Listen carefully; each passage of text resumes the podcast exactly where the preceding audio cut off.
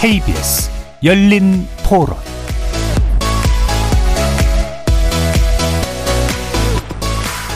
여러분 안녕하십니까? KBS 열린 토론 한상권입니다.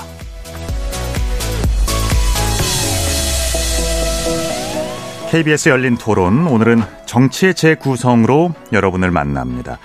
김기현 대표의 사퇴 선언 이후로 국민의힘 총선 준비는 어, 이른바 시계 제로입니다. 한치 앞도 모르는 상황이 됐습니다. 비대위 체제로 전환해서 내년 총선 준비에 나서야 하는데 한동훈 비대위원장 설이 급부상은 하고 있는데 내부의 반발 목소리도 어, 적질 않고요. 비대위 전환을 앞둔 국민의힘 상황 정치의 재구성 일부에서 만나보고요. 민주당 또한 총선을 앞두고 당내 상황이 좀 복잡하지요. 이낙연 전 대표가 신당 창당에 한 발짝씩 다가서자 당 안팎에서 반대 목소리가 커집니다. 한편 이준석 전 대표도 어, 신당 준비를 본격화하고 있는 모습이고요. 금태섭, 유호정 의원의 새로운 선택도 창당 대회를 열었습니다. 총선을 앞둔 야권의 이합집산 정체 재구성 2부에서 만나보겠습니다. KBS 열린 토론 지금부터 시작합니다. 살아 있습니다. 토론이 살아 있습니다. 살아있는 토론, KBS 열린 토론. 토론은 라디오가 진짜입니다. 진짜 토론, KBS 열린 토론. 정치를 보는 색다른 시선, 정치의 재구성. 오늘 함께할 네 분의 논객 소개합니다.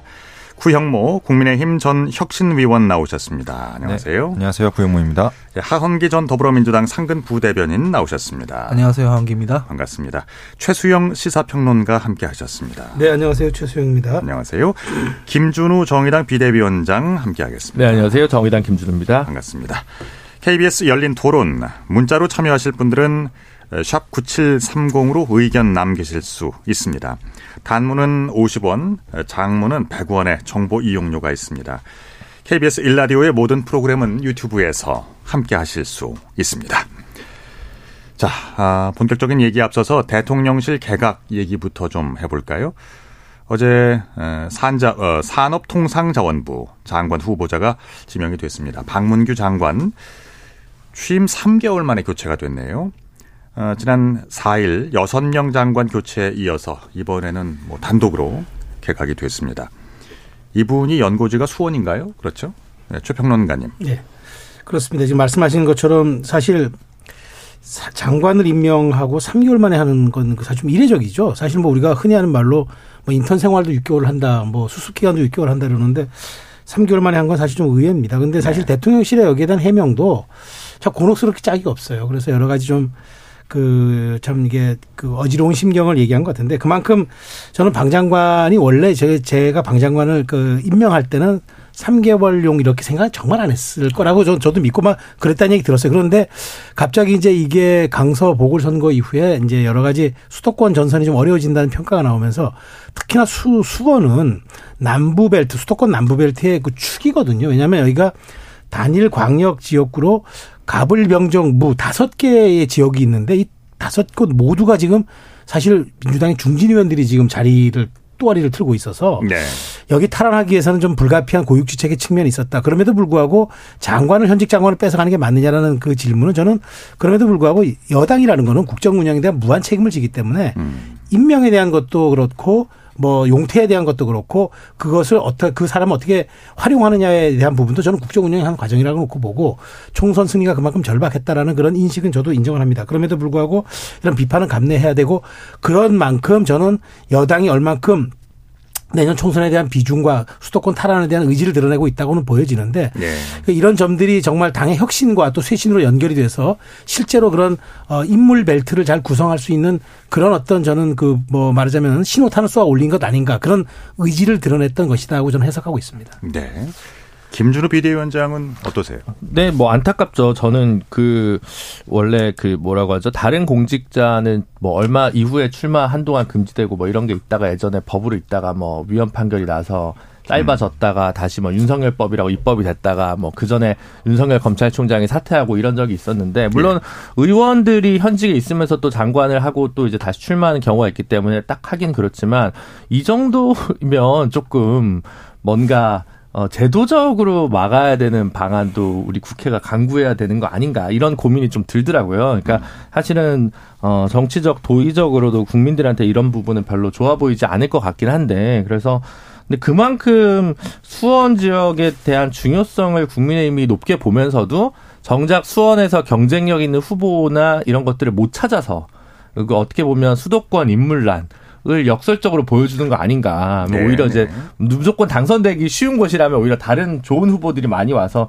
굳이 장관을 차출하지 않았을 텐데 네. 그런 점에서 봤을 때는 오히려 수도권 위기감이 극도에 달했다라는 것의 반증으로도 볼 수 있지 않을까 싶습니다. 위기감이 극도에 달했다. 그렇습니다.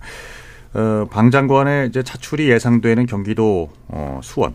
그러니까 그 수도권의 바람을 일으킬 핵심 지역으로 수도, 수원을 어, 특별히 중시하고 있다는 느낌을 받았습니다. 어, 수원은 뭐 아시다시피 가불병정 뭐 다섯 곳이 모두 다 이제 민주당에 석권한 지역이고요.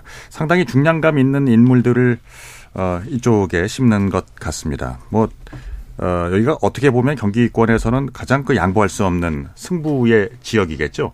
어, 구영모 위원님. 먼저 가볍게 말씀드리면 그 박문진 장관이 그 수성구 출신입니다. 네. 저도 사실 수성구 출신이긴 한데 수성고. 네, 아, 수성고. 그러니까, 네. 그러니까 명, 그거 꼭 그, 거기를 나와야 된다 그러더라고요. 지금 뭐 화성시장도 뭐 수성고고 뭐 전에 수원시장도 수성고고 여기가 지금 재밌게 봐야 될 점이 어 지금 여야 할 것 없이 여섯 분의 수성구 출신이 지금 이제 출마를 합니다. 네네. 그래서 이 수성구의 어떤 지역적인 그 게 있기 때문에 아마 그렇게 차출이 된 것 같고 아, 아무래도 이제 경기도에서 가장 상징적인 지역이기도 하고 아까 예. 말씀드렸지만 여기 뭐 국회의장님 계시고 뭐 당대표 정무실장 비롯해 원내대표 다 지금 있지 않습니까? 그래서 어, 국민의힘에서 이게 수도권 전초기지로 전략을 내세운 것 같습니다. 그만큼 또 최근에 또 이수성 교수도 그 정지역에 이제 예비후보 등록을 해- 한 만큼 어, 좀 고륙지책으로 내세운 것 같은데 좀 지켜봐야 될 것 같습니다. 예. 하헌기 부대변. 저는 이런 식으로 공천에서 그 지역에서 이기는 사례를 별로 못 봤어요. 네. 왜냐면은 그 공을 들이고 있는 지역이면 이렇게 잘 안 해요. 미리 가가지고 지역을 열심히 닦거나 아니면은 진짜 상징성 있는 뭐 이인자를 보내거나 뭐 이런 식으로 합니다. 저희 예전에 문재인 정부 때 부산이나 경남이나 이런 데 갈 때 보면 경남 지사에 누구 보냈냐면 그때 초선이었던 김경수 지사 보내거든요. 네. 경남에 선거 내려가 보면 지역에서 아 그래도 뭐 우리 무시 안 하니까 그래도 이 정도 중량감이 있는 사람을 보내네 뭐 이렇게 반응이 되는 거예요. 근데 이분 3개월 만에 그만둔다고들 많이 언론에서 이제 통칭해서 말하는데 3개월도 안 됐어요. 9월 20일에 임명됐단 말이에요. 3개월도 안 된 분이에요. 만약에 지난번 6명 장관 때 교체됐으면 두 달 반 만에 그냥 교체되는 거예요. 그래서 저는 그건 너무 심하니까 남겨뒀다가 지금 어, 얼추 3개월 한 이틀 정도 남았을 때 한 게 아닌가 싶을 정도로 황당한 지금 그, 이, 이 개각이라고 좀 보거든요. 근데 이거를 저희만 아는 게 아니라 그 지역 유권자들도 알고 국민들도 다 안단 말이죠. 그냥 뭐 그 사람들이 어디 고수기 내려오면은 뽑아주는 사람들도 아니고 3개월 동안 장관직을 수행했다고 하- 보기가 어려운 사람이 지금 나, 와서 벽보만 붙이는 거잖아요. 별로 좋은 성과가 날 것 같지가 않습니다. 네. 뭐 잠깐 제가 여기서 이제 그 하나만 뭐좀 방문규 장관이란 이제 그 얘기를 좀 해주면은 예. 사실 이제 장관은 3개월도 채 못했다는 말 동의하지만 국무조정실장을 오래 했어요. 사실상 네. 국무조정실장이 장관급이고 실제로 국가에 어, 어찌 보면은 용산을 제외한 나머지 컨트롤 타워 역할을 하는 그 부처의 수장을 오래 했기 때문에 예. 저는 상당 부분 이분이 이제 말하자면은 대중적인 인지도는 없어도 그럼 이제 그럼에도 불구하고 중량감 있는 역할을 할 수 있는 그런 그 말하자면은 정치적 자산을 쌓아왔던 분입니다. 그래서 한마디 제가 그냥 박민규 장관을 위한 변명을 했습니다. 그 이제 비슷한 관점에서 어, 특히 이제 요즘 들어서 어, 관심을 온 관심을 모으고 있는 한동훈 법무부 장관 얘기도 좀 해보겠습니다. 이번에도 개각 대상에선 제외됐네요. 어, 지금 공직 사퇴 시한이며 뭐 여러 가지 시간들이 그렇게 많이 남지는 않은 것 같은데 어떤 고려를 하고 있을까요? 어, 최평론가님. 네. 지금 그거, 그거죠. 이제 한동훈 장관 입장에서는 사실 원래 이 당초의 생각 예상대로라면은 이제 그 비대위가 오는데 안정 그러니까 이게 비대위가 두 가지 성격이 있거든요. 예. 관리형 비대위가 있고 돌파형 비대위가 있는데 관리형 비대위로 나갈 경우가 원래는 생각이 있었던 것 같아요. 김기현 대표가 갑자기 그만뒀지만, 그러니까 그때까지만 해도 이제 뭐 김한길, 이뇨한, 뭐 권영세 이런 분들이 이제 하마평에 올랐는데 네. 지난 주말을 기점으로 이제 그 완전히 이제 한동훈 이제 말하자면은 그 비대위론, 이른바 돌파형 비대위론이 급격하게 이제 그 말하자면 새를 얻었거든요. 예. 그러다 보니까 이제 한동훈 장관을 연말 정도, 그러니까 내년 1월 11일이 이제 공직사 사퇴 시한이니까 거기에 너무 임박해서 하긴 좀 그렇고 연말 개각 정도에 완 포인트로 개각을 하면서 이제 그 말하자면 정치권 입문을 하는 그런 조율하다가 이제 매우 시계가 이제 빨라진 거죠. 정치 시계가 빨라졌는데 이러다 보니까 제가 보기에 오늘 이제 그 혁- 그 당에서 이제 그 국회의원과 그다음에 당협위원장 연석회 200명 규모액을 여는 거는 제가 보기에 총의와 당론을 완전히 모아서 그것을 이제 용산 측에 전달하는 그 하나의 과정과 프로세스로서 오늘 계획을 한 것 같은데 지난 의원총회도 그랬지만 이- 오늘 회의도 굉장한 난상토론 감론을박이 된 것 같아요. 그래서 이런 상태에서 조금 한동훈 비대위원장론을 관철시킬 경우에 너무 아직도 수직적 당정 관계가 아니냐는 비판이 있을 수 있으니까 호흡 조절한 것 같은데 그럼에도 불구하고 한동훈 장관의 거치는 이번 주 안에 결정될 가능성이 높아서 네네. 성탄절 이전에 저는 어허. 한동훈 장관의 완포인트 개각이 이루어질 가능성이 현재로서 매우 높아 보인다라고 전망하겠습니다. 여권에서는 거의 독보적인 지금 대중 스타 아니에요? 그렇죠. 네. 그 하 대변인은 어떻게 생각하세요? 그 최승 평론가님께서 고급지게 말한 버전에 저는 저작거리 버전으로 말씀을 드리는 건데 바라, 저잣거리. 바람 이 덜 잡혔어요. 당 대표 선거나 이런 경우에는 경쟁을 하잖아요. 그, 그래서 누가 더 목표를 많이 얻는지 이런 승복 시스템이 있는데 비대위원장은 일종의 추대되는 거란 말이죠. 그러니까 뭐 총의가 충분히 모이고 합의가 돼 있는 상태여야 하는데 지금 보면은 어쨌든 당 내에서도 정리가 덜 돼 있잖아요. 우려들의 목소리가 있고 이런 상황이잖아요.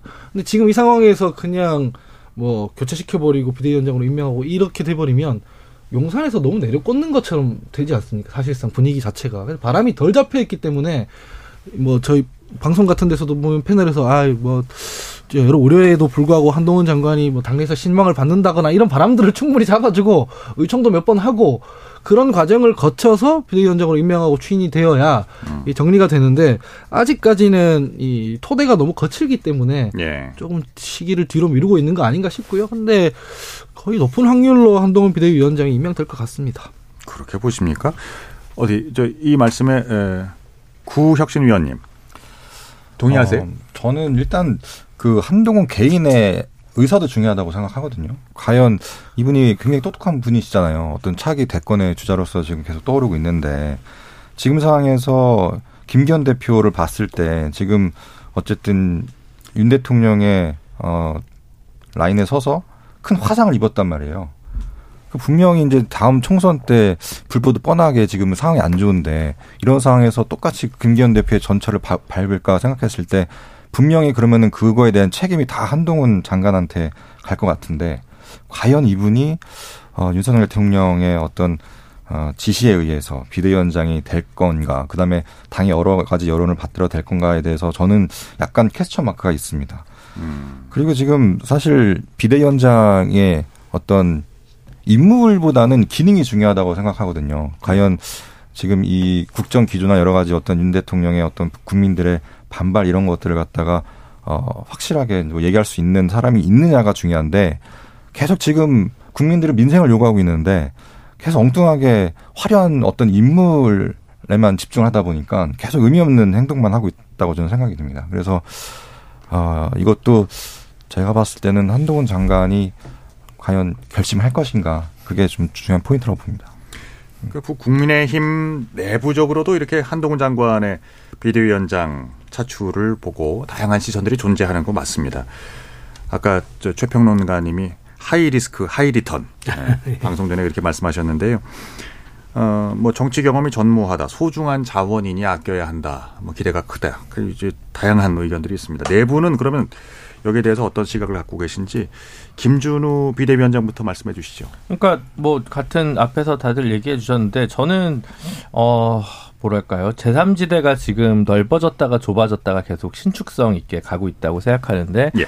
한편으로는 그게 어 반윤 반명, 일 기조로 제3지대가 지금 넓게 설정이 돼 있다고 생각하거든요. 이념 노선에 의해서 설정된 게 아닌데, 근데 그 얘기는 역으로 양당이 얼마나 지도부가 포용적 리더십을 통해서 중도 확장을 할 것이냐 말 것이냐라는 과제가 있고, 저는 그 혁신 경쟁이 잘 될수록 어, 제3지대 홀로 남아있을 저희가 오히려 더 왜소해질 수도 있는 공포가 있는데, 네.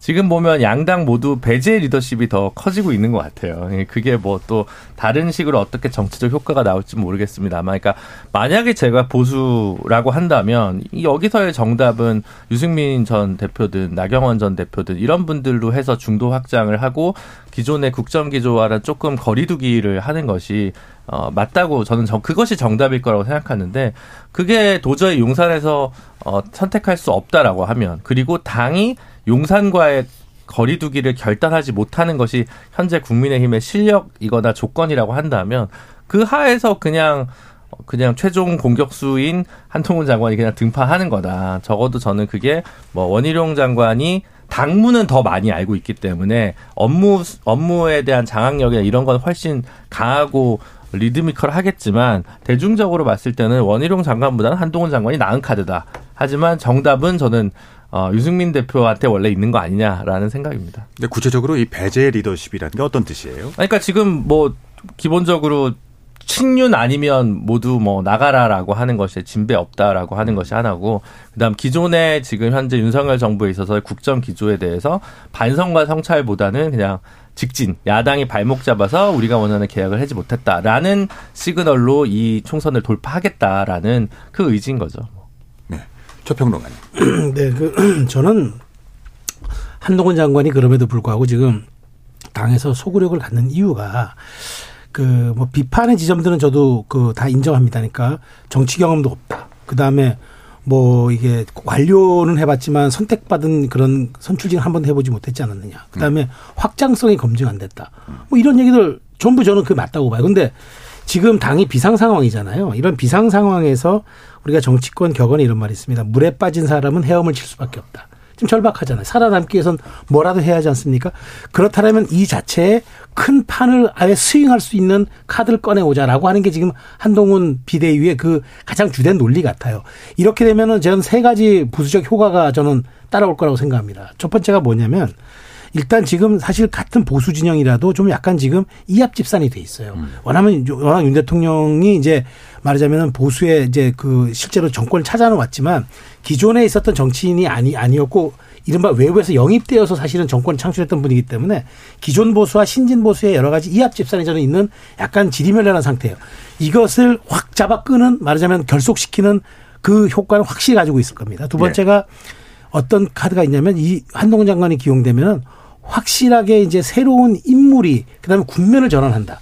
지금 다른 사람들이 늘 거명되던 사람들이 나오면은 뭐 거기서 거기 같은 느낌이죠. 한동훈 장관이 오면은 새로 이게 말하자면 한 번도 가보지 않는 길이기 때문에 지도에 없는 길이기 때문에 오라고 하는 그참그 감탄사와 함께 국면 전환 효과가 있을 거고 세 번째는 이재명 대표가 어쨌든 민주당이 대표를 하는 순간 계속 하고 있기 때문에 한동훈 장관의 등판은 한두 달 동안 계속 어떤 카드가 되냐면 이게 국정 심판론이냐 정권 안정 그러니까 정권 안정 그러니까 정권 심판론이냐 국정 안정론이냐가 아니라 바로 여기서는 미래 권력이 붙는 그런 이제 그 지금 상황이 올 수가 있는 거예요. 지금 보수층 지지도나 지금 그 민주당 지지도를 놓고 보면 가장 높은 두 사람이 맞붙는 그런 형국이기 때문에 미래 권력이 충돌하는 이런 경우 이런, 이런 그림이 된다 그러면은 사실은 부수적 효과까지 얻어서 저는 한동훈의 카드는 아까 여러분들이 지적하는 그러한 말하자면 좀 부족한 그 좀 말하자면 지점에도 불구하고 이 효과가 지금 어떻게든 이걸 돌파해야 하는 국민의힘 입장에서는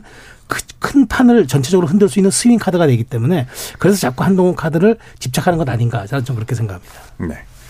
하대변.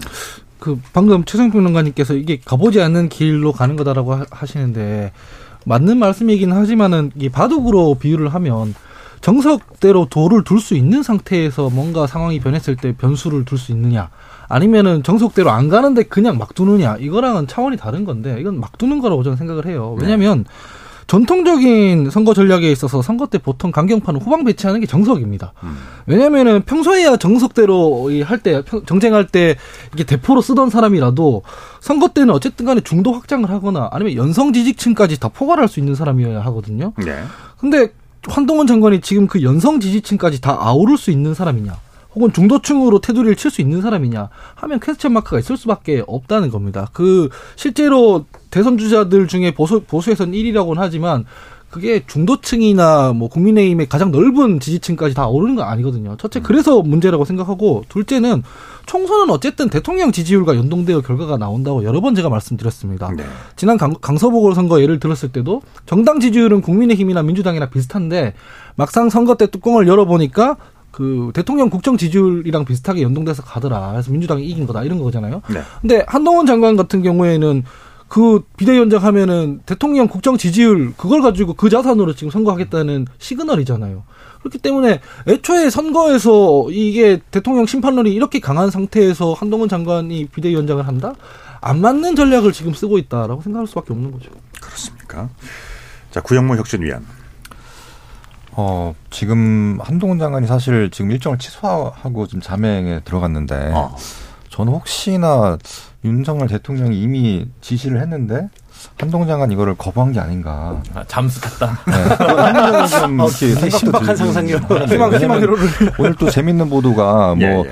한동훈 장관이 차기 이제 뭐 총선 이후에 특검법을 뭐 통과시키고 뭐 제2의 새로운 권력으로 이제 추대한다는 그런 또 기사도 나왔거든요. 그러니까 음. 어 한동훈 장관이 상식적인 사람이라면 지금 이제 국힘의 어떤 총선 어 기획이라든지 여러 가지 걸 봤을 때 분명 이거는 어 정치적인 사망일 수밖에 없는 그런 사지로 간다는 것 자체가 저는 그, 그 봤을 때 지금 뭔가 이 자맹이라는 게 뭔가 좀 의미가 있다라고 좀 생각이 듭니다. 상당히 비관적으로 보시는군요. 그러니까. 아니, 지역 위원장이신데. 네네. 아, 저 유치원 위원장 아닙니다. 아, 지금 아닙니까? 예. 아. 예, 예. 아, 그렇군요. 예.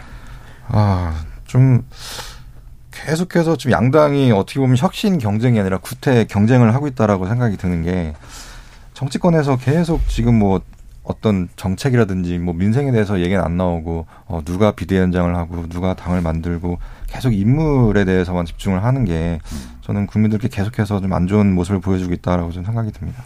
자, 한마디만 거두면 예, 예. 되겠습니다. 그 구영모 의원께서 지금 뭐 굉장히 뭐 좀 신박한 상상력을 좀 말씀하셨는데 지금 거부를 할 수도 있다 이제 그런 얘기를 하셨는데 그만큼 저는 이렇게 그 언론에서 이런 추측 보도가 나오는 것도 한동훈 장관이 늘 얘기하던 어법처럼 여의도 문법이 아닌데다가 정말 이게 아무도 상상해 보지 가보지 못한 길을 지금 가는 그런 상황이기 때문에 예. 이런 지금 정말 그런 상상력까지 동원되는 거라고 봐서 그만큼 저는 한동훈 창 장관의 카드의 스윙 폭이 굉장히 커, 커, 커 지고 있다 오히려 그런 측면으로 저는 오히려 이렇게 해석이 되네요. 그래요.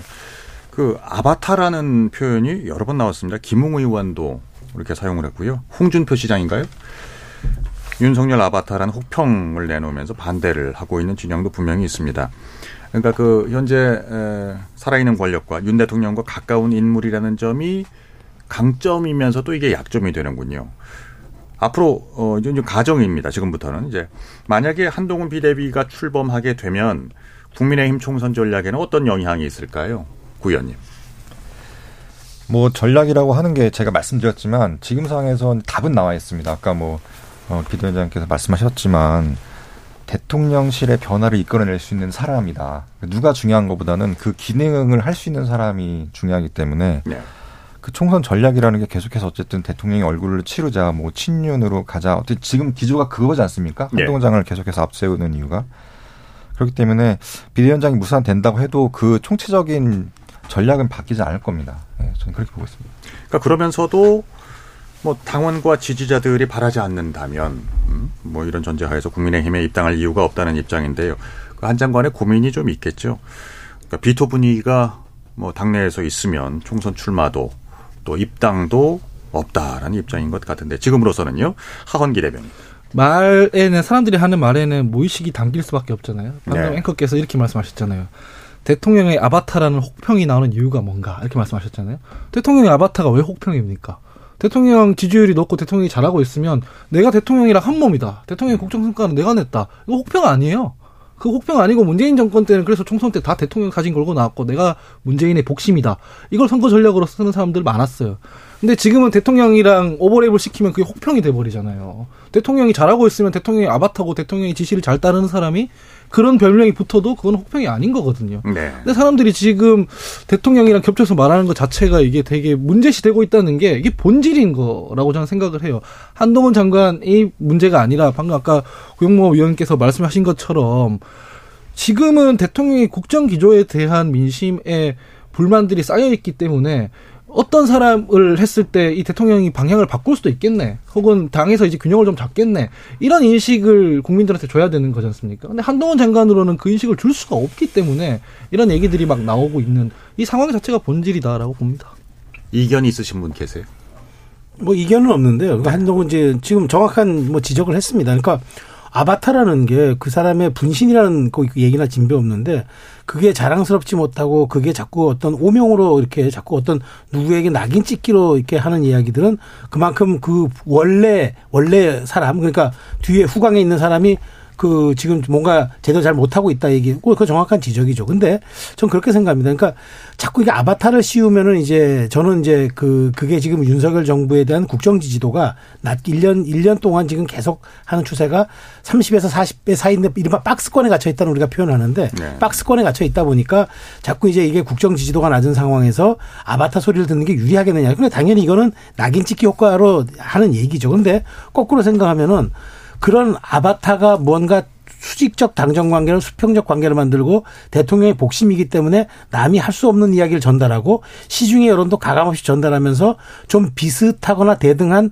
당정 관계를 모색하거나 혹은 건의하거나 할 수 있다면 그것이야말로 또 복심이기 때문에 가능한 그 이게 이거 이거는 해석의 영역이고 접근의 영역인 거지 이게 옳고 그름의 문제는 아니고 이거는 정말 말하자면 그 홍준표 시장이라든가 다른 그렇게 얘기하는 분들은 그렇게 보고 싶은 것들이고 거기에 대해서 몰입이 돼서 더 이상 이게 나가지 못할 거라고 생각하지만 한꺼풀 벗어서 나가서 그것이 역으로 효과를 발휘한다면 그것 또한만큼 또 큰 충격파가 어디 있겠습니까? 그래서 제가 그래서 자꾸 한동훈 장관이 스윙 카드라고 얘기하는 게 판을 흔들 수 있는 카드가 그렇기 때문에 저는 어뭐 가능해질 수 있다라고 저는 자꾸 말씀을 드리는 겁니다. 네. 아바타 하니까 예전에 저 어느 대선 때인가 그 안철수 의원 생각이 나는군요. MB 아바타. 근데 저는 이제 그렇게 보여지는데 예를 들면 이제 민주당이랑 국민의힘이 지금 각자 고민하고 있는 게 다른 게 전 이건 것 같습니다. 예를 들면 민주당 같은 경우는 지금 제일 고민이 병립형을 할 거냐 준연동형을 할 거냐. 근데 제가 볼 때는 병립형으로 했을 때 현 시점에서는 민주당 단독 과반은 확실하거든요. 근데 병립형으로 했을 때 절대 180이 되지가 않습니다. 그럼 준연동형을 해가지고 범야권의 연합 정치를 할 거냐 말 거냐와 관련된 고민을 해야 되는 거고요. 민주당은 아 국민의힘은 아, 과반 저지가 어렵다고 이미 판단한 겁니다. 그래서 120만 버티자 말자를 가지고 지금 고민을 하다 보니까 어, 중도 확장성 있는 카드나 국정 기조 변화 있는 카드를 안 쓰고 그냥 원 없이 한번 싸워보고 강고한 어, 120 몇 석을 버텨내겠다. 180만 막아, 패스트 트랙만 막아내겠다. 아니, 그게 뚫린다 한들. 뚫린다 한들 100석에서만 막으면 나머지는 대통령 거부권으로 다 행사하면 되는데 지금이랑 무슨 차이가 있겠냐.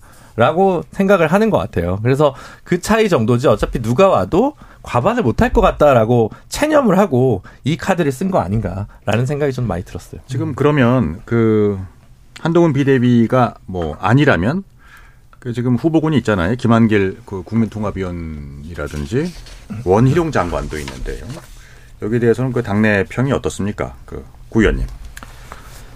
뭐 죄다 장단점이 있죠. 뭐 김한길 어, 국민통합위원장 같은 경우에는 어쨌든 정치 경력이 있긴 하지만 어떤 보수의 어떤 대표가 되기에는 좀 그 명분이 좀 떨어지고 원희룡 장관 같은 경우에도 지금 장관이긴 하지만 어 어쨌든 그 윤석열 대통령이 보이는 어 그런 한동훈 장관보다는 조금 어떤 이슈면이나 여러 측면에서는 좀 떨어지지 않나 그렇기 때문에 아, 이 두 분에 대해서 언급이 되고 있지만 점점 갈수록 희석해 되고 희석이 되고 있는 것 같습니다. 네. 그 김한길 그 통합위원장 같은 경우는 그러니까 그 이준석 대표가 예전에 무슨 말을 했죠? 탕란이라 그랬나요? 뻐꾸기 얘기를 했던 것 같은데. 그러니까 이 보수를 그 대표는 대표성이 부족하다는 말씀이시군요.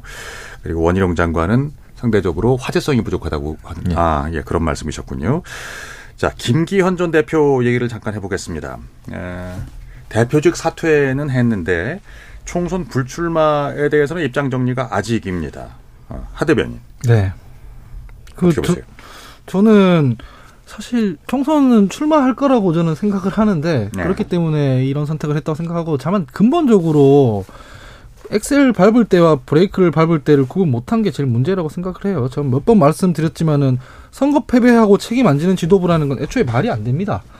그 버티 그걸 버티려고 이런 우회 저런 우회를 찾다 보니까 이제 더 큰 추돌 사고들이 계속 났던 건데 벌써 책임을 졌어야 한다. 사실은 선거 패배했을 때 누군가 책임을 져야 한다면 공천권자가 져야 되는 거잖아요. 근데 네. 그걸 안 했다는 게 제일 문제인 거고 이게 비유하자면 이런 거예요. 김기현 대표가 이제 개인적인 정치 행보로 보면은 선수도 있고 중진이기 때문에 나름대로 어, 좀 구분 길도 있고 장애물도 있고 이럴 때 엑셀 밟고 쭉 나아가다가 잘 갔어요. 갔는데 막상 강서 보궐선거를 돌파를 못하는 거예요. 사실 그 정도 실력이면 조용 이런 보궐선거는 솔직히 기초단체장 하나고 해서 조용히 넘어가는 게 제일 좋다는 걸 본인도 알았을 텐데 네. 덜컥 대통령이 대법원 유죄 판결 난 전직 구청장을 사면을 시켜줘 버렸잖아요. 근데 여기에 대해서 당 대표가 공천하고 싶었을 리가 없지만 별 말을 못하고 어쩔 수 없이 엑셀을 밟았단 말이죠. 네. 엑셀 밟았다가 추돌 사고가 났어요. 그럼 어떻게 해야 되냐면 일단은 브레이크 밟고 비상등 켜고 멈춰야 되잖아요. 음. 그게 비대위원회예요. 근데 그런 거 안 하고 난 뒤에 추돌이 됐는데도 쭉 계속 엑셀 밟고 갔단 말이죠. 몇 미터는 더 갈 수 있지만 결과적으로는 털털거리다가 멈추고 뭐 경찰을 도- 도- 뜨고 이렇게 될 수밖에 없는 거잖아요. 지금 그 상황에 와 있다고 생각을 해요. 그리고 멈 사고가 났을 때 진작 멈추고 보험사 부르고 경찰 부르고 사고 수습 잘하고 렌트카 불러서 어떻게 잘했으면 그냥 넘어갈 수 있었던 있었을지도 모르는데 그냥 그 엑셀 밟고 쭉 가다가 더 이중 삼중 사고를 내버리면 이 이게 그때부터 형사 사건 되잖아요. 그렇습니다. 그래서 저는 정치 생명이 끝났다고 본다 이렇게 비유를 드리고 싶습니다. 그 민주당을 탈당한 이상민 의원도 만나고 그 이제 당 대표로서의 역할을 계속했어요. 이준석 전 대표도 만나가지고 당 잔류해달라고 이제 설득 작업을 하고. 근데 그러고 나서 몇 시간 만에 결정을 사퇴 결정을 내렸단 말이죠. 갑작스러운 결정일까요, 최 의원님?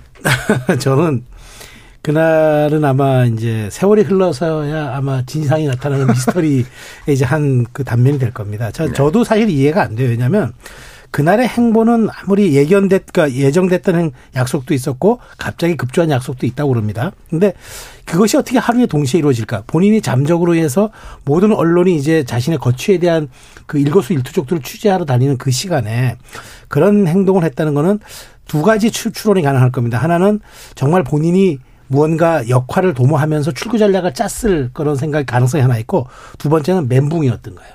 이런저런 생각들이 막 얽히고 설켜서 어찌 해볼 수 없는 자기 영역을 벗어난 그런 상황이 왔을 수도 좀 있다고 봐요. 어느 쪽이 더 가능성이 클까요? 글쎄 저는 굳이 한다 그러면 후자에 좀 약간 좀 그 무게를 싣고 싶습니다. 뭐 그건 지- 그건 김기현 대표만이 알겠죠. 그래서 예, 저는 예. 제가 그분을 뭐 희화하는 것도 아니고 아마 그 상태에서 이제 그 본인이 정리가 안 된 상태에서 무언가 다른 외부의 충격이 전달되니까 급하게라도 일단 페북글을 올리고 나서 한 행동이 뭡니까? 지금 벌써 닷새째 잠적입니다. 뭐 굳이 명시적으로 잠적은 아니지만 외부와의 노출을 끊었습니다. 그렇다면 지금 뭘 이분이 지금 왜 말, 나타나지 못하느냐? 나타나는 순간 울산 출마할 것입니까 라고 묻는 질문에 답을 해줘야 되거든요. 예. 아직도 결론이 안 났습니다라고 말할 수 없어서 제가 그런 측면에서 놓고 본다면 이분은 어떤 형태로든 출마에 대한 의지를 또 드러낼 것이다. 다만 음. 그것이 현재 울산 지역군지 아니면 다른 울산에서도 다른 지역이 있습니다. 예, 예. 험지로 분리되는 곳들도 있어요. 어. 진보 성향이 강한 데라든가 네. 뭐 그런 데를 할 수도 있고 그건 어쨌든 이분이 그 대표직을 내려놓아도 출마에 대한 의지만큼은 놓지 음. 않았다가 지금 아직도 자맹하고 아, 아직도 노- 외부에 노출하지 않고 있는 김기현 대표 속내가 아닌가 싶습니다. 그러니까 이런 그 일련의 움직임들 장재원 의원의 불출마 아, 그리고 김기현 대표의 사퇴 이것으로 당내 분위기가 좀 바뀌었습니까, 부위원님? 어, 일단 뭐 말씀드리면 김기현 대표 또 추가로 말씀드리겠습니다. 그 사실 김기현 대표가 빚을 많이 졌죠. 대통령실에 당 대표도 됐고. 음. 근데 그 강서구청장 선거로 인해서 일단 한번 화상을 입었습니다. 그러니까 본인도 사실 공천을 원하지 않았을 거라고 아, 판단이 되는데 네. 일단 일단 말을 들어서 결국에는 어 강서구청의 어떤 그 패배에 대해서 본인이 책임을 어느 정도는 어 진다고 생각이 드는데 이번에는 또 어 총선을 차라리 불출마하고 대표직을 계속 해라라는 또 대통령실에 또 지시가 있- 있었죠. 네. 그렇기 때문에 본인은 총선 출마도 못하고 또 국민의힘의 어떤 총선 패배에 있어서 그것도 또 책임을 떠안게 되면은 음. 일 1차 화상을 입었는데 또 전신 화상까지 입으라는 거냐라고 생각이 들 수 있거든요. 그 이거는 굉장히 불합리하다가 생각이 들고 결국에는 김기현 대표도 이 상태로 가면은 아 국힘의 총선이 답이 없겠구나. 저는 그런 차원에서 이준석 대표도 만난 이유가 이준석 대표도 어떻게 보면 답을 알고 있다라고 생각이 됩니다. 저는 내심.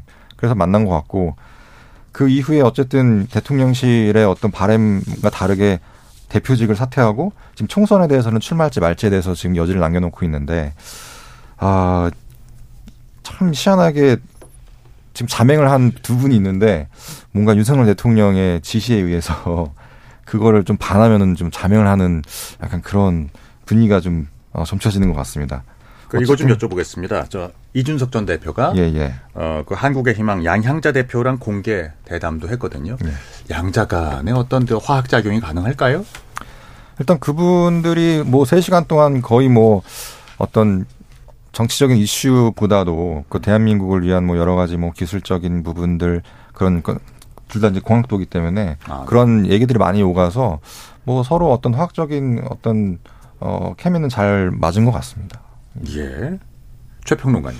저는 전형적인 이건 정치학 이론에 나오는 편승 전략입니다. 그러니까 네네. 제3지대라는 공간이 열려 있는데 이것을 동력을 당분간 이끌어 가려고 그러면은 이 공간도 좀 넓혀야 되고 그 다음에 이제 뭔가 계속 여기다 주목도를 끌어올려야 되는데 그렇다면 자신의 힘으로 안 되면은 상대가 계속 연대하는 형태의 그런 자꾸 제스처를 취하면서 조금 더 그 영향력들을 유지해 나가자 그런 전략이거든요. 예. 편승 전략이 그렇기 때문에 지금 보십시오. 지금 뭐 이낙연 전 대표도 여기다 뭘 보내고 뭐 금태섭 의원도 여기다 뭐 축사 보내고 이러면서 계속 지금 제3지대가 정체성과 가치 비전 없이 서로 어우러지는 형태를 보이면서 어쨌든 지금 여론조사에서 나오는 뭐 20, 30% 정도의 중도 무당층 이 부분을 계속 끌어가려는 그런 의도로 지금 하고 있다. 그래서 사실 저는 뭐 이런 만남에 대해서 뉴스화는 될 수 있어서 큰 의미는 좀 부여하지 않는다. 왜냐하면 이 빅텐트라는 것이 그렇게 아무런 조건과 아무런 제약 없이 칠 수 있는 텐트들이 아니거든요. 그렇기 때문에 저는 이건 그냥 현재 상황을 돌파하려는 서로의 의지가 결합된 그런 맞아떨어진 이해관계 측면으로 보입니다. 예, 알겠습니다. 정의당 얘기를 좀 해보죠. 네. 그 지금 새로운 선택에 합류한 정의당의 유호정 의원 지금 징계위에 회부됐죠? 네, 그렇습니다. 근데, 근데 저희가 사실은 요 뉴스가 최근에 저희 당 뉴스의 대부분을 차지해서 제가 좀 송구하고 그냥 저는 그냥 더 이상 뭐 이렇게 사실 이야기를 하는 것이 좀 시민분들, 유권자분들 그리고 저희 지지자분들한테 좀 예의가 아닐 것 같아서요. 진행자 앵커께서 그 뭐 양해만 좀 해주신다면 이게 저희 징계위는 회부했고 그냥 그다음 뭐 그러면서도 여전히 좀 어, 조속한 시일에 유 의원님이 탈당했었으면 좋겠다. 그리고 빨리 저희가 좀 어, 깔끔하게 아름다운 이별한 모습을 보여드리고 싶다. 이렇게까지 말씀을 좀 가름하겠습니다. 네. 한 가지만 더 여쭤봐도 될까요? 네네네. 예. 그러니까 지금 그, 어, 조성주 지금 공동대표죠? 네. 새로운 선택의 공동대표는 이렇게 금태섭 대표랑 유호종 의원이 비난받는 이유로 팬덤 정치와 비토 때문이다. 네. 그, 네. 글쎄 저는 이제 조금, 조금, 조금씩 그 얘기는 결이 좀 다른 얘기 같아요. 예를 예, 들면, 금태섭 의원 같은 경우는 이제 검찰 개혁과 관련해서 민주당 안에서 소신이 좀 달랐는데 그 부분 관련해서 민주당에서 처음에 소수파였던 거잖아요. 네. 그러니까 그- 만약 금태섭 의원이 약간 고초를 겪었다면 그것은 그 당시 일이죠. 19년도, 20년도 일이라고 저는 생각을 하고요. 네. 그 후로 금태섭 의원이 비난받고 있는 거는 저는 뭐 딱히 팬덤이나 비토와는 관련이 없다고 좀 생각합니다. 유호정 의원님 같은 경우도 뭐 사실은 저희 당 에 실질 소속했을 때도 뭐 비난받은 부분도 있고 칭찬받으신 부분도 있는데 제가 뭐 그거를 지금 최근에 관련해 가지고 이 논란되는 건 저희랑 논란되는 건 그냥 탈당 시기와 관련된 문제지 그 정치 행보랑이나 이 관련된 팬덤 정치와 직접적 관련성이 있다고 생각하지는 않습니다. 네. 하 대변인 말씀. 아니 네, 뭐 하시죠. 정의당의 팬덤이 어디 있어요? 그 말도 안 되는 얘기고 사실 류호정 의원이 의원직 달고 있는 것은 류호정 후보가 표를 받아서가 아니라 정의당이 정당 투표로 표를 받아서 그런 거잖아요. 그럼 신당하려면 나가야 되는 거죠. 안 나가면 어떻게 되냐면 제명시키는 게 맞죠. 그 지금 우리 당, 뭐 국민의힘, 민주당, 뭐 소수정당 할 거 없이 다 원칙을 안 지키고 있는데 이 원칙을 왜 안 지키겠습니까? 우리 그 존경하는 김준우 비대위원장님 두 가지 아니에요. 손 손해 보기 싫다. 내가 제명시켜 버리면 쟤만 좋은 일 시키는 거 아니냐. 하고 우리 그 재정 문제가 있는 거 아니냐. 본인들이 공천 잘못해가지고 이런 일이 벌어졌으면 손해 보는 게 원칙이죠. 그래서 저는 그냥 딱 심상정 대표 딱 어, 같이 나와가지고 공천 잘못해서 죄송하다 하고 제명시켜 버리는 게 원칙이다 이렇게 말씀드립니다.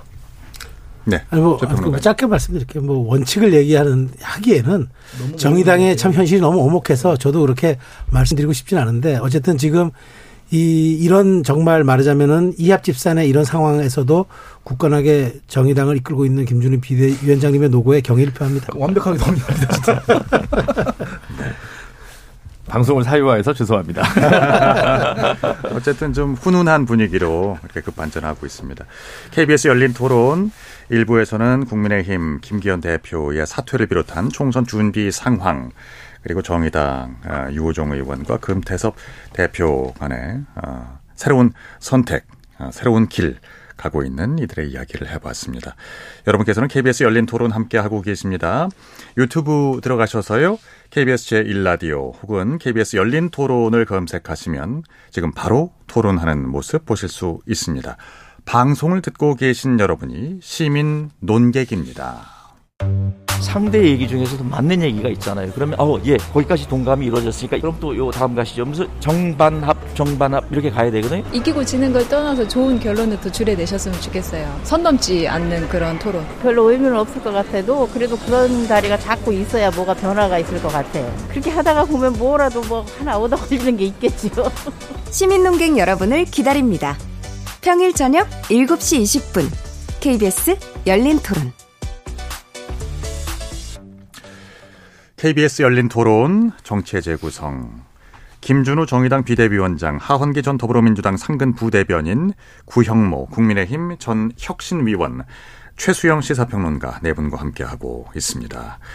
1부에서는 국민의힘 비대위 전환 상황에 대해서 짚어봤고요. 2부에서는 야당의 총선 모두 살펴보겠습니다. 자, 이낙연 전 대표, 어, 신당 창당 의지를 점점 굳혀가고 있습니다. 어, 역시나 그 당 안팎에서도 비판의 목소리가 높아지고 있는데요. 당 내부의 의견은 어때요? 비판적 시선이 더 많습니다. 예. 어, 저도 공개적으로 비판을 했는데 먼저 왜 비판했는지를 말씀드리면 일단 명분이 없습니다. 저희 민주당이 대선과 지선을 패배한 게 패배의 시작은 그 명분 없는 당원 개정으로 후보를 내서 패배했던 서울시장, 부산시장 보궐선거 때부터였거든요. 예. 그때 당 대표가 더불어민주당 당대표가 이낙연 전 대표님이었습니다. 저 사실 대선 출마하느라고 곧 던져버릴 6개월짜리 당대표를 한다는 것 자체가 과욕이었다고 그 당시부터 여러 차례 비판했었거든요.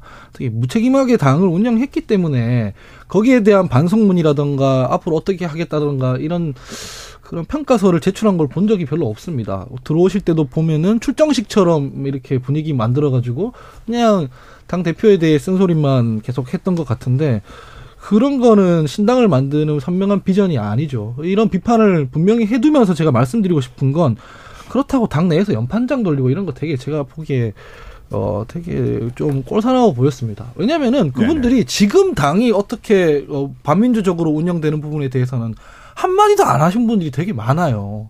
이낙연 대표가 저렇게 한 선택은 본인 개인적으로는 정치적으로 비판받을 수 있지만 어쨌든 민주당에 지금 어떤 문제가 있어서 생기는 문제 아닙니까? 그냥 이낙연 대표의 일탈이라고 할 수는 없는 거 아닙니까? 근데 네. 거기에 대한 반성이나 성찰이나 이런 건 하나도 없이 저런 식으로 이 린치 때리듯이 비판한다? 이건 별로 아. 보기 좋지 않았습니다. 그렇습니까? 그렇습니다. 뭐 지금 한 100명이 서명자가 100명이 넘어가고 있다고 하던데요. 네, 그렇다고 하더라고요. 근데 그, 그 100명의 의원들이 더불어민주당이 지금 비판받고 있는 많은 지점들 있지 않습니까? 그 체포동의안 내려놓겠다, 아, 그 불체포특권 내려놓겠다 하고 가결시켜 버렸을 때 그 전에 당 대표가 부결 호소하고 그랬잖아요. 약속 뒤집은 거거든요. 네. 그럴 때 뭐 한마디라도 한 적이 있는지. 음. 최근에 선거법 관련해 가지고 당에서 일곱 차례, 여섯 차례 이렇게 공식적으로 약속했던 거를 이행하지 않는 문제에 대해서 뭐 구체적으로 비판하거나 뭐 대안을 제시하거나 그랬던 적이 있는지 없잖아요. 그런데 이낙연 대표가 지금 정치적으로 약자고 나가는 국면이 되니까 어차피 나갈 거 내가 지지자들한테 한 번 더 이 기회에 한번 정치적으로 이익 얻기 위해 편승한다라는 느낌을 지울 수가 없는 거친 행보라고 저는 보인다는 거죠. 이낙연 대표 물론 비판받을 지점이 있지만 그래서 당에서 한 속밥 먹던 사람한테 이런 식으로 모욕 주듯이 하는 거는 좀 아니지 않나 싶습니다. 그래서 어뭐 김민석 의원의 사쿠라론이라든지 그 엉뚱한 쪽으로 좀 초점이 몰리는 감도 뭐 있습니다. 이게 본질은 아닌 것 같은데요. 어, 당내 초선 의원을 포함해서 지금 한 100여 명이 신당 중단 호소문 뭐 여기에 이제 서명을 했다고 하고요. 근데 이제 이낙연 전 대표는 그쪽 동네라고 표현하더군요. 어, 그쪽 동네의 오래된 정치 습관 뭐 그래서는 안 된다. 불쾌감을 이렇게 드러냈는데요. 이런 표현이 오가는 것을 보면은 어떻게 그 돌아올 어, 여지가 좀 이렇게 적어지는 거 아닌가 하는 생각도 듭니다. 어, 최소연 평론가는 어떻게 보세요? 네, 저는 뭐 말이 좋아서 뭐 신당 창당 중단 요구 호소문이지 한마디로 얘기하면 이낙연 조리돌림인 거죠. 이낙연 모욕주기, 음. 이낙연 이낙연의 이낙연의 십자포화 이런 거죠. 저는 이제 민주당 의원들이 이제 그 물론 이제 국민의 상황 상황을 보고 이런 얘기 한 적 있어요. 3월 9일 날 이제 경선 앞두고 뭐 초선 의원들 50여 명이 이제 뭐 연판장 돌린 거에 대해서 아주 손가락질하고 비우 비우고 그랬거든요. 네. 뭐 뭐가 다릅니까? 근데 전 저는 제가 묻고 싶은 게 그러니까 아, 이거 전직 당 대표, 전직 총리에 대한 조리돌림 아닙니까? 그래서 저는 이전에 모욕 주기 전에 저는 본질적인 질문은 뭐 의원들이 먼저 해야 된다고 봐요. 왜냐하면 이낙연 대표하고 지금 때가 아니고 분열시키지 말고 원로로서 그러면 안 되고 뭐 지금 이렇게들 비난하는 거 아닙니까? 예. 똑같이 대입하면은 이재명 대표 당의 원로로서 대선 후보까지 지낸 분이 바로 방탄하겠다고 개항을 보궐선거 출마하고 그다음에 당 대표 나오고 당을 방탄의 위기로 끌어가고 체포동의안 전국으로 모든 것을 몰아갔다. 그때는 왜 비난 안 합니까? 똑같이 비난해야죠. 당의 원로이고 대선 후- 대선 주자였고 당의 자산이었는데 이러시면 안 되죠. 라고 얘기를 했었어야죠. 네. 왜그 잣대를 지금 이낙연 대표에게만 들, 들이대는 겁니까? 그러면서 이낙연 대표가 조롱, 모욕, 압박 느끼는 거죠. 그리고 실제 그렇다 그러면은 이낙연 대표가 지금 요구하는 거는 나에 대한 조롱이 나에 대한 얘기가 아니라 당신들이 혁신하라고 얘기를 했다라고 얘기하면은 그 얘기를 해야죠. 근데 이재명 대표는 아무런 액션을 취할 생각이 없는 것 같아요. 그리고 이낙연 전 대표가 혹시나 정세균 총리와 김부겸 총리까지 연대할까봐 그건 격파해야 되겠다고 각계 격파에 나서는 모습이에요. 네. 이렇다 보니 이낙연 전 대표 입장에서는 더더욱 모멸감과 말하자면 한쪽의 가슴 속에 감정이 생기지 않겠습니까? 정치는 감정으로 하는 것도 아니지만 네네. 실제 정치에서 가장 중요한 건 또 감정이기도 합니다. 그래서 네. 저는 이 상태가 이재명 대표의 어떤 코페르니쿠스적 전환이 없는 한 이 신당 창당은 이제 상수로 봐야 된다고 생각합니다. 그렇죠. 그러니까 지금으로서는 이낙연 전 대표의 그 신당 깃발 이거는 외길 수순이라고 보시는 네, 거예요. 예. 그러면 앞으로 예상을 좀 해볼까요? 어, 이제 신당을 창당한다면 이낙연 신당 총선에서 어느 정도 파괴력이 있을까요? 김준우 대변인. 어, 제가 생각하기에는 그 이제 혼자 홀로 만약에 이낙연 총리께서 신당을 만들어서 홀로 하면 실질적인 호남 신당이 될 것이고 그렇다면 뭐 호남에서 몇 석 정도의 그냥 지역구 의석을 획득하는 정도가 되지 않을까라고 예. 조심스럽게 생각하고 근데 정말로 이번 총선을 만을 기준으로라도 제3지대라고 하는 그러니까 비민주 비국힘의 그 어떤 영토에 서 있으시라고 한다면 더 많은 분들이랑 또 합종 연행을 기획할 수 있을 거라고 생각하거든요. 네. 그래서 그냥 이낙연 호남신당 하나로 그냥 완주로 그칠 것 같진 않아요. 만약에 하신다면. 그래서 그거는 아직까지 좀 예견하기에는 좀, 어, 예측 불가하지 않는가. 선거제도당 이런 거 관련해서. 다만, 그 자체는 거꾸로 그런 거죠. 이준석 신당 같은 경우도 뭐 실무화 될지 안 될지 모르겠습니다만 제가 볼 때는 이- 제가 개인적으로 보기에 이준석 신당은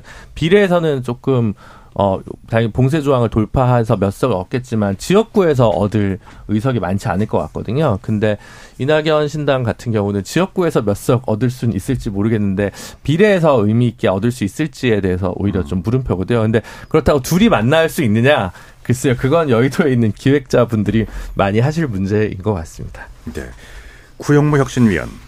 네, 앞서 뭐 하원기 부대변인께서 뭐 이낙연 대표와 정치가 약자라고 생각했는데 저는 뭐 오히려 강자라고 생각합니다. 아. 뭐 대통령 빼고 다 하신 분이고 지금 뭐 민주당이 다수의 100명이 넘는 의원들이 그렇게 압박을 해도 뭐 눈 하나 깜짝 안 하고 오히려 그냥 이렇게 가볍게 받아치고 있지 않습니까? 예.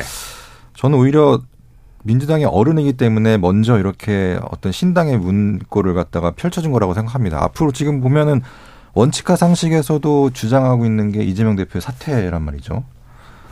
근데 그 정세균, 김부겸 이 두 총리 같은 경우에도 원칙과 상식 안에 있는 의원들의 개파에 소속된 분들도 많아요. 그러니까 결과적으로 아직 공천이 시작되지 않았기 때문에 다들 눈치를 보고 있다고 저는 생각이 듭니다. 아. 본격적으로 공천이 시작이 되면 내 개파 챙기기 얼마나 챙겨줄 것인가. 과연 이재명 대표가 실질적으로 지금 상황에서 흔히 말하는 현찰을 줄 수 있을 만큼 그런 협상을 가질 것인가에 대해서 아직까지 저는 의문이 듭니다. 그래서 공천 시즌이 시작이 되고 공 천 파열음이 시작이 되면 거기에 피해를 입든 불만을 가진 분들이 어 이낙연 신당 쪽으로 갈 수 있는 가능성이 좀 높다고 보기 때문에 오히려 이낙연 어 총리가 지금 상황에서 이렇게 문을 열어준 거는 오히려 그분들을 내심으로는 어 그래도 갈 곳이 있구나라는 그런 좀 어, 길을 열어준 것이 아닌가 좀 그렇게 생각이 듭니다. 저는 그거는 어 민주당의 시스템을 잘 모르셔서 하는 아. 예, 예, 예. 국민의힘에서는 그렇게 하죠. 보통 공천할 때 이제 누가 점지해서 내려꽂는 케이스가 더 많은데 민주당에서는 날릴 때 그렇게 안 날려요. 지금 왜 그 원칙과 상식 네 분도 보면은 방송 나와서 하는 얘기가 개딸 이런 얘기 많이 하잖아요. 팬덤 네, 정치. 거기에 그냥 강성 지지층 가서 경선에서 밀어버리거든요. 실제로 그렇게 나오는 데들이 꽤 있고. 근데 선거법에서 경선에서 지고 난 뒤에 뭐 나가서 하는 건 불가능한 일이잖아요. 그래서 그것 때문에 될 것 같으면 벌써 이동했을 텐데 안 가고 있는 게 그런 차원이 있고. 그러니까 당내 경선 불복하고 탈당을 하게 되면은 출마가 어려운 거예요. 아, 안 돼. 법적, 법률적으로 안 되는 거라서 그게 방금 말씀하시는 게 안 되는 얘기. 경선을 안 하면 되잖아요. 예. 인- 아니 그, 그렇게는 안 돼. 시스템 공천이 뭐냐면 네. 하위 컷오프가 몇 프로 되긴 할 테지만 그렇게 광범위하게 날릴 수는 없고 결국 그 여론조사 했을 때 10% 20% 안짝 차이 나면 무조건 경선을 붙여야 하는데 그 경선 결과 나고 불복해서 가는 건 불가능하니까. 그러니까 경선 전에 탈당하는 거 괜찮죠. 어, 그러니까 근데 지금 안 하고 있다는 그러니까 말이죠. 지금 그 경선을 갖다가 밀어버린다는 아까 말씀하셨는데 그게 지금 실질적으로 지역에서 일어나고 있다는 거죠. 그런 작업 자체가. 아니 그러니까 그러니까 네. 내가 제가 말하는 건 뭐냐면 경선을 통해서 결정되는 거지 뭐그 전에 공천 불복해서 이렇게 그렇지. 불가능하기 때문에 컷오프로 인한 저기 예, 그게 몇 명- 구조조정이 많지 않을 예, 것이다. 몇명 안 될 거란 얘기고 저는 이 이낙연 신당 그 모습 보면서 사람들이 지금 팬덤 정치 하시고 이런 분들 있잖아요. 과욕 부리는 분들, 지도자들. 그 나중에 과욕 부리면 후과가 저렇게 돌아온다는 걸 좀 알아야 된다고 생각하는 게 이 사실 이낙연 총리 지- 지난번에 당대표 그 선거 붙었을 때 누구랑 붙었었냐면 대선 출마 포기했던 김부겸 총리랑 붙었었거든요. 근데 본인이 6개월짜리 그냥 한다고 이겨버렸어요. 그, 그 다음에 총선 어디에 나갔냐면 종로에 나갔잖아요. 정세균 총리 종, 종로에 나갔잖아요. 연합이 충분히 안 돼 있는 상태에서 자기가 너무 과욕을 부리, 부리고 그러고 난 뒤에 그 팬덤이 쭉 빠지고 나니까 지금 이런 결과가 돼 있다고 저는 보거든요. 그럼 시기적으로는 어느 때 그 내년 총선을 이제 좀 어, 가까이 가서 네. 어, 뭐가 좀 바뀌겠군요.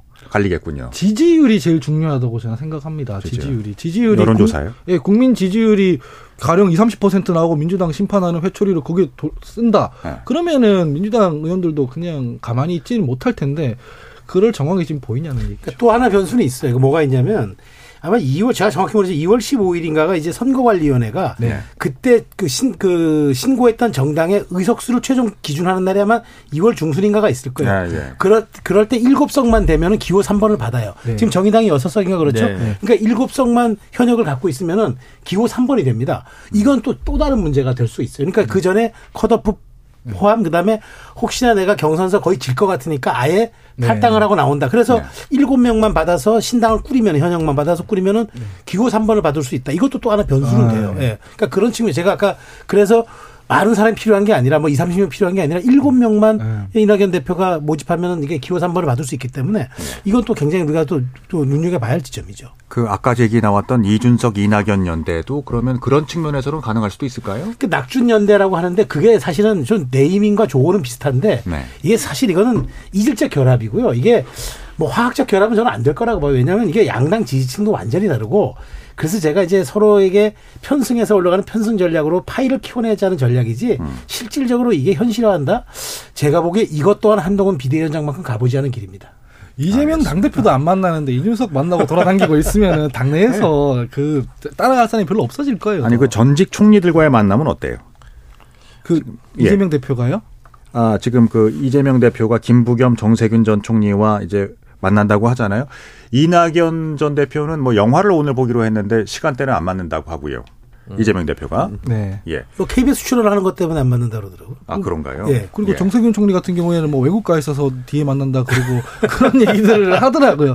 저는 이런 행보가 조금 사실은 그러니까 이제 예. 민주당 내에서 워낙 이제 새로운 주류가 등장하는 과, 과정에서의 어떤 변곡점 내지는 이제 내부의 균열이 조금 있는 상황인데 거기서 정치적으로 뭔가 역할을 할 수 있는 게 그 새 총리 트리오 부- 분들이시잖아요. 근데 사실은 어, 죄송하지만 말씀이지만 세 분이 그동안 침묵하셨던 건 만약에 이재명 호로 계속 어, 총선을 치를 수 없을 때, 만약 검찰 리스크 때문에 어떤 문제가 생겼을 때, 어, 우리 당의 구원 투수는 내가 아닐까라는 캐릭터가 좀 비슷하지 않습니까? 총리하셨고 기본적으로 점잖으시고 예, 예. 그런 부분들이 있는데 두 분 세 분이 겹치고 물론 지역적인 베이스는 조금씩 다르지만 그러다 보니까 또 뭔가 나머지 두 분은 지금 이낙연 총리만큼 적극적으로 확 이렇게 던지는 방식으로 안 가다 보니까 만약에 세 분이 나서 가지고 민주당의 시- 진짜 주류가 누구냐를 가지고 이재명 대표랑 격돌을 한다면 이건 굉장히 이야기가 달라지는 건데 세 분 성정이 보시기에 세 분이 다 한꺼번에 나설 만큼 지금 명분을 완전히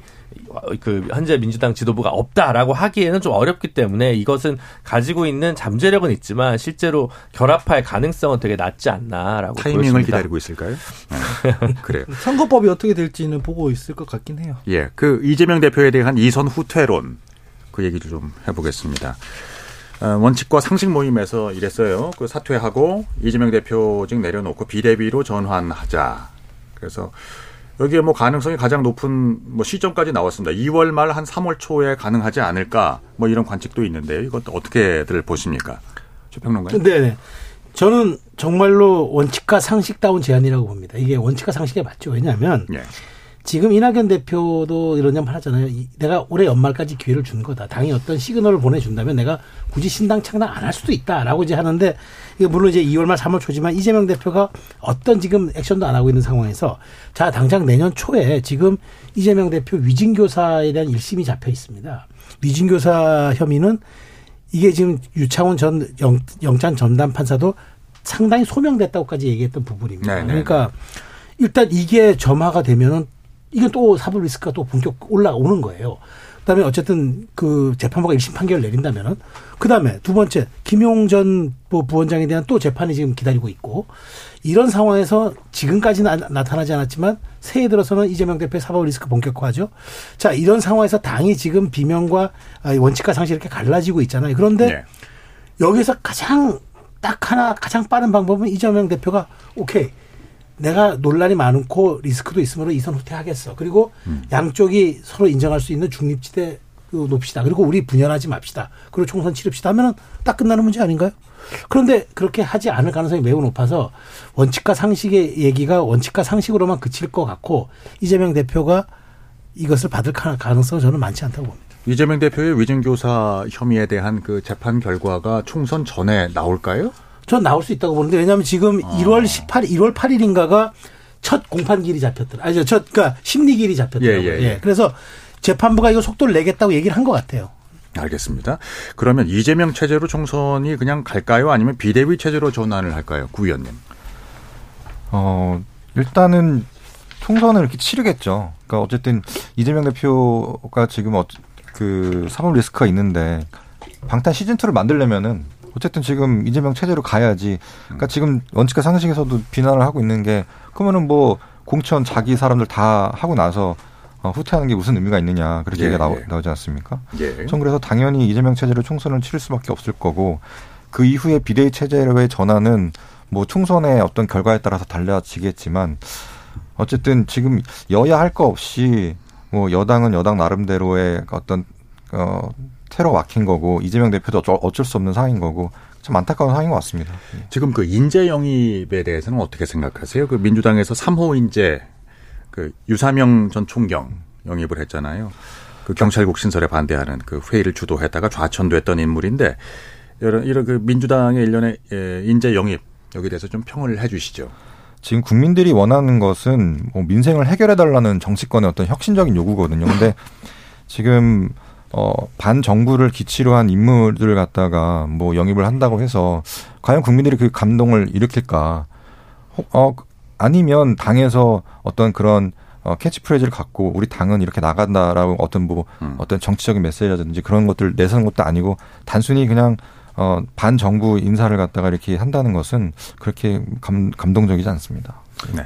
그뭐 하드맨. 여야 다 사회에 있을 때는 훌륭하다고 평가받는 분이죠. 그 국민의힘의 이수정 교수도 그렇고. 근데 제가 말씀드리는 거 방금 뭐 그 혁신위원님 잘 말씀해 주셨지만 몸에서 악취가 나면 어떻게 해야 됩니까 우리가 보통 목욕을 해야죠. 목욕을 해야 될 거 아니에요. 네. 목욕을 하고 로션 바르고 그 다음에 속옷 갈아입고 그 다음에 뭐 새 옷을 입든지 말든지 해야 되는 거 아니에요. 근데 지금 국민들은 양당에 악취가 난다고 하는데 목욕 안 하고 그냥 아 이거 명품이다. 이거 기능성 복장이다. 이러면서 옷 입고 있는 거 아니에요? 그러면 그 옷 입는 그 좋은 옷조차 냄새 나는 옷으로 보이잖아요. 그러니까 지금 플러스 정치에 대한 어떤 그 국민적 기대감이 없어요. 누구를 영입하면 좋을까 이런 이런 기대감이 없고 문제 있는 사람을 어떻게 마이너스 할 것인가, 어떻게 구조 조정할 것인가, 그렇게 해서 묵은 때를 어떻게 벗을 것인가 이것만 보고 있거든요. 근데 그거 안 하고 난 뒤에 영입해서 뭐 좋은 옷으로 덧칠한다는 거 크게 의미가 없다고 저는 생각합니다. 자, 이런 그 요소들이 이제 국민적인 관심도가 여야 인재 영입에 대해서 좀 어, 박한 점수를 주는 이유가 이거라고 생각들 하십니까? 근데 예. 빅네임이 갈수록 줄어들기 때문에 네. 말하자면 그 효과도 좀 적어지는 것도 있고 그렇게 전략으로 이 인재 영입된 분들 중에 의정 성과를 내신 분들 숫자가 그렇게 많지 않다 보니까 그런 것도 있는 것 같은데 예.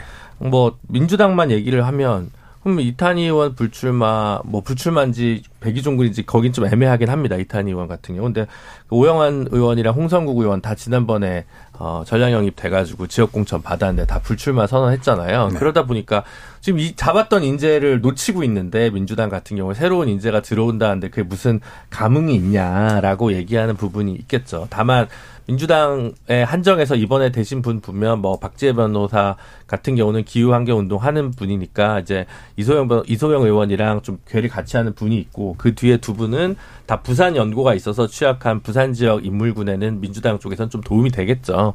그래서 그게 뭐 아주 효과가 없다는 게 아니라 그것보다 좀 더 지지율 쇄신을 위해 필요한 게 뭐냐라는 부분에서 하은기 대변인 얘기해 주신 것 같고 제 알겠습니다. 입장에서 보면 부럽죠. 저도 이렇게 인재 영입을 좀 더 많이 하고 싶은데 안 오시네요. 네.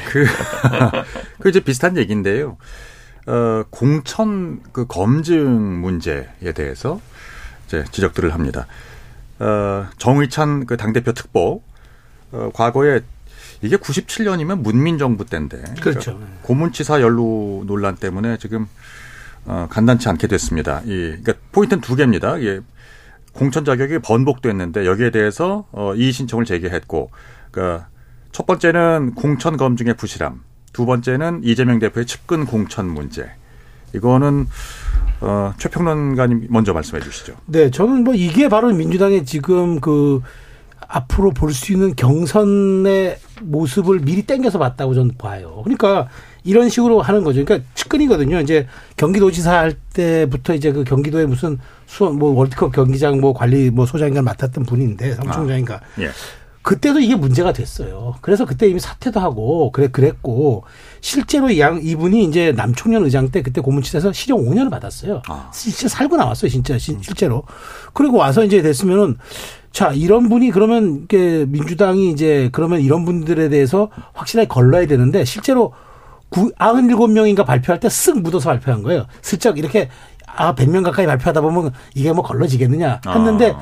제대로 걸러졌죠. 그러다 보니까 부랴부랴 아, 서, 서류가 너무 많아서 이걸 못 걸렀다는데 서류가 많을 게 뭐가 있습니까? 이력서 한 줄이면 다 나오는 건데 범죄 기록 조에 다 나오는 건데. 그러니까 저는 이게 변명이 안 되는 거예요. 그러니까 부랴부랴 어 이거 했는데 그이저 정희찬이라는 분이 황당하니까 이런 거 아닙니까? 더 사- 암묵적으로 된다고 했었다가라는 걸 알고 있었는데 왜 나 지금 안 된다고 하는 거예요? 그러니까 이 신청하는 거예요. 네네. 저는 이런 모습들이 민주당이 지금 이재명 대표가 갖고 있는 가장 사실은 아픈 지점인 거예요. 그래서 그래서 이 강의원 씨에 대한 얘기도 바로 바로 나오잖아요. 그럼 앞으로 더 측근이라고 불리는 강의원 지금 뭐 외곽 조직 위원장한테 그 이재명 대표 측근이고 측근 중에 측근이라는데 이분이 어떻게 또 공천에 대해서 아마 이런 자격을 받는지 한번 보자라는 얘기가 나오는 것도 지금 그런 얘기가 봐요. 예, 어, 하대변인. 최성 평론가님 이 말씀은 야, 알면서도 민주당이 측근이니까 일부러 했다라고 말씀하시는데 이거 너무 과한 거 아니냐라고 제가 말할 수 있어야 되는데 네.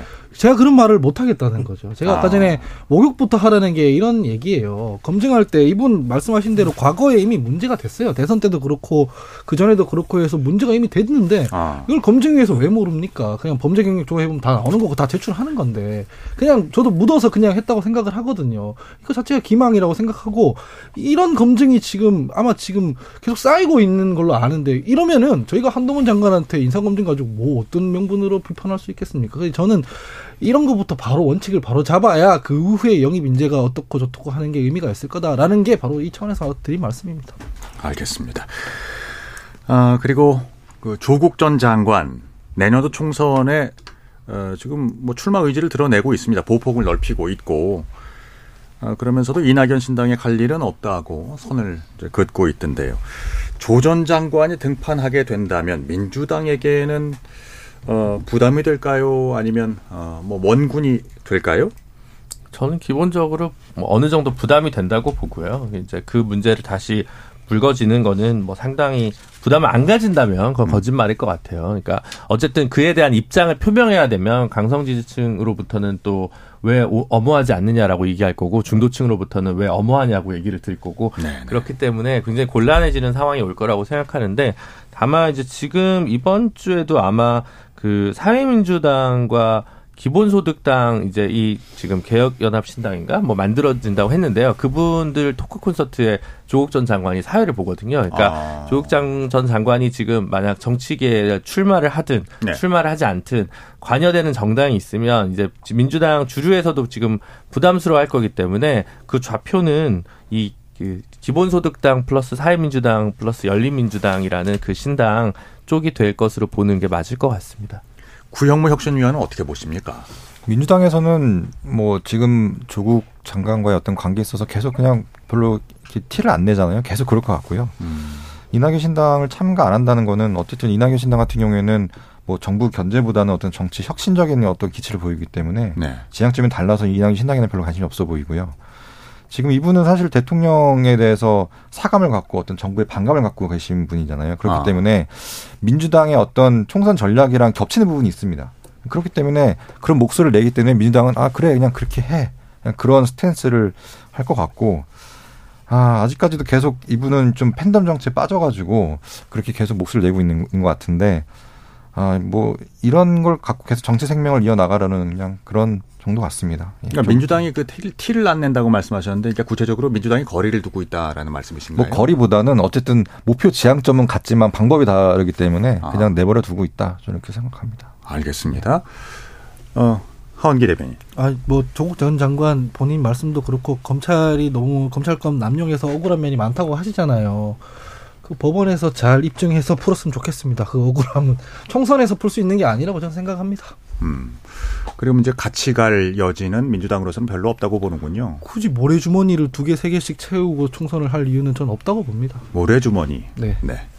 네. 뭐, 평론가님. 뭐 저 똑같은 생각입니다. 뭐 민주당 스스로가 등에다 짐을 지고 고난의 행군을 할 필요가 없죠. 사실은 비법률적인 방식으로 해보겠다고 이미 표현했으니까 뭔가 정치적인 선택은 하, 고자 하는 것 같은데 이낙연 신당 가는 것보다는 본인 신당 창당하는 게 나을 것 같고 창당으로 갈까요? 아니 뭐 위성, 위성 미래정당 있으면 조국 신당이 나올 수도 있죠. 아. 아, 그러니까 이번 이 연동형 비례대표제가 계속 유지될 경우에는 그 가능성도 남아있죠. 그러니까 조국 전 장관 입장에서는 여러 가지 경우의 수 카드가 많은데 굳이 먼저 자신의 상품성을 제한할 이유도 없을 것 같고 정말 저는 조국 전 장관은 민주당 입장에서는 앉지도 배, 뱉을 수도 없는 뜨거운 감자로서 일단 거리를 두면서 밖에 방법이 없지 않느냐 생각이 듭니다. 알겠습니다. 오늘 KBS 열린 토론.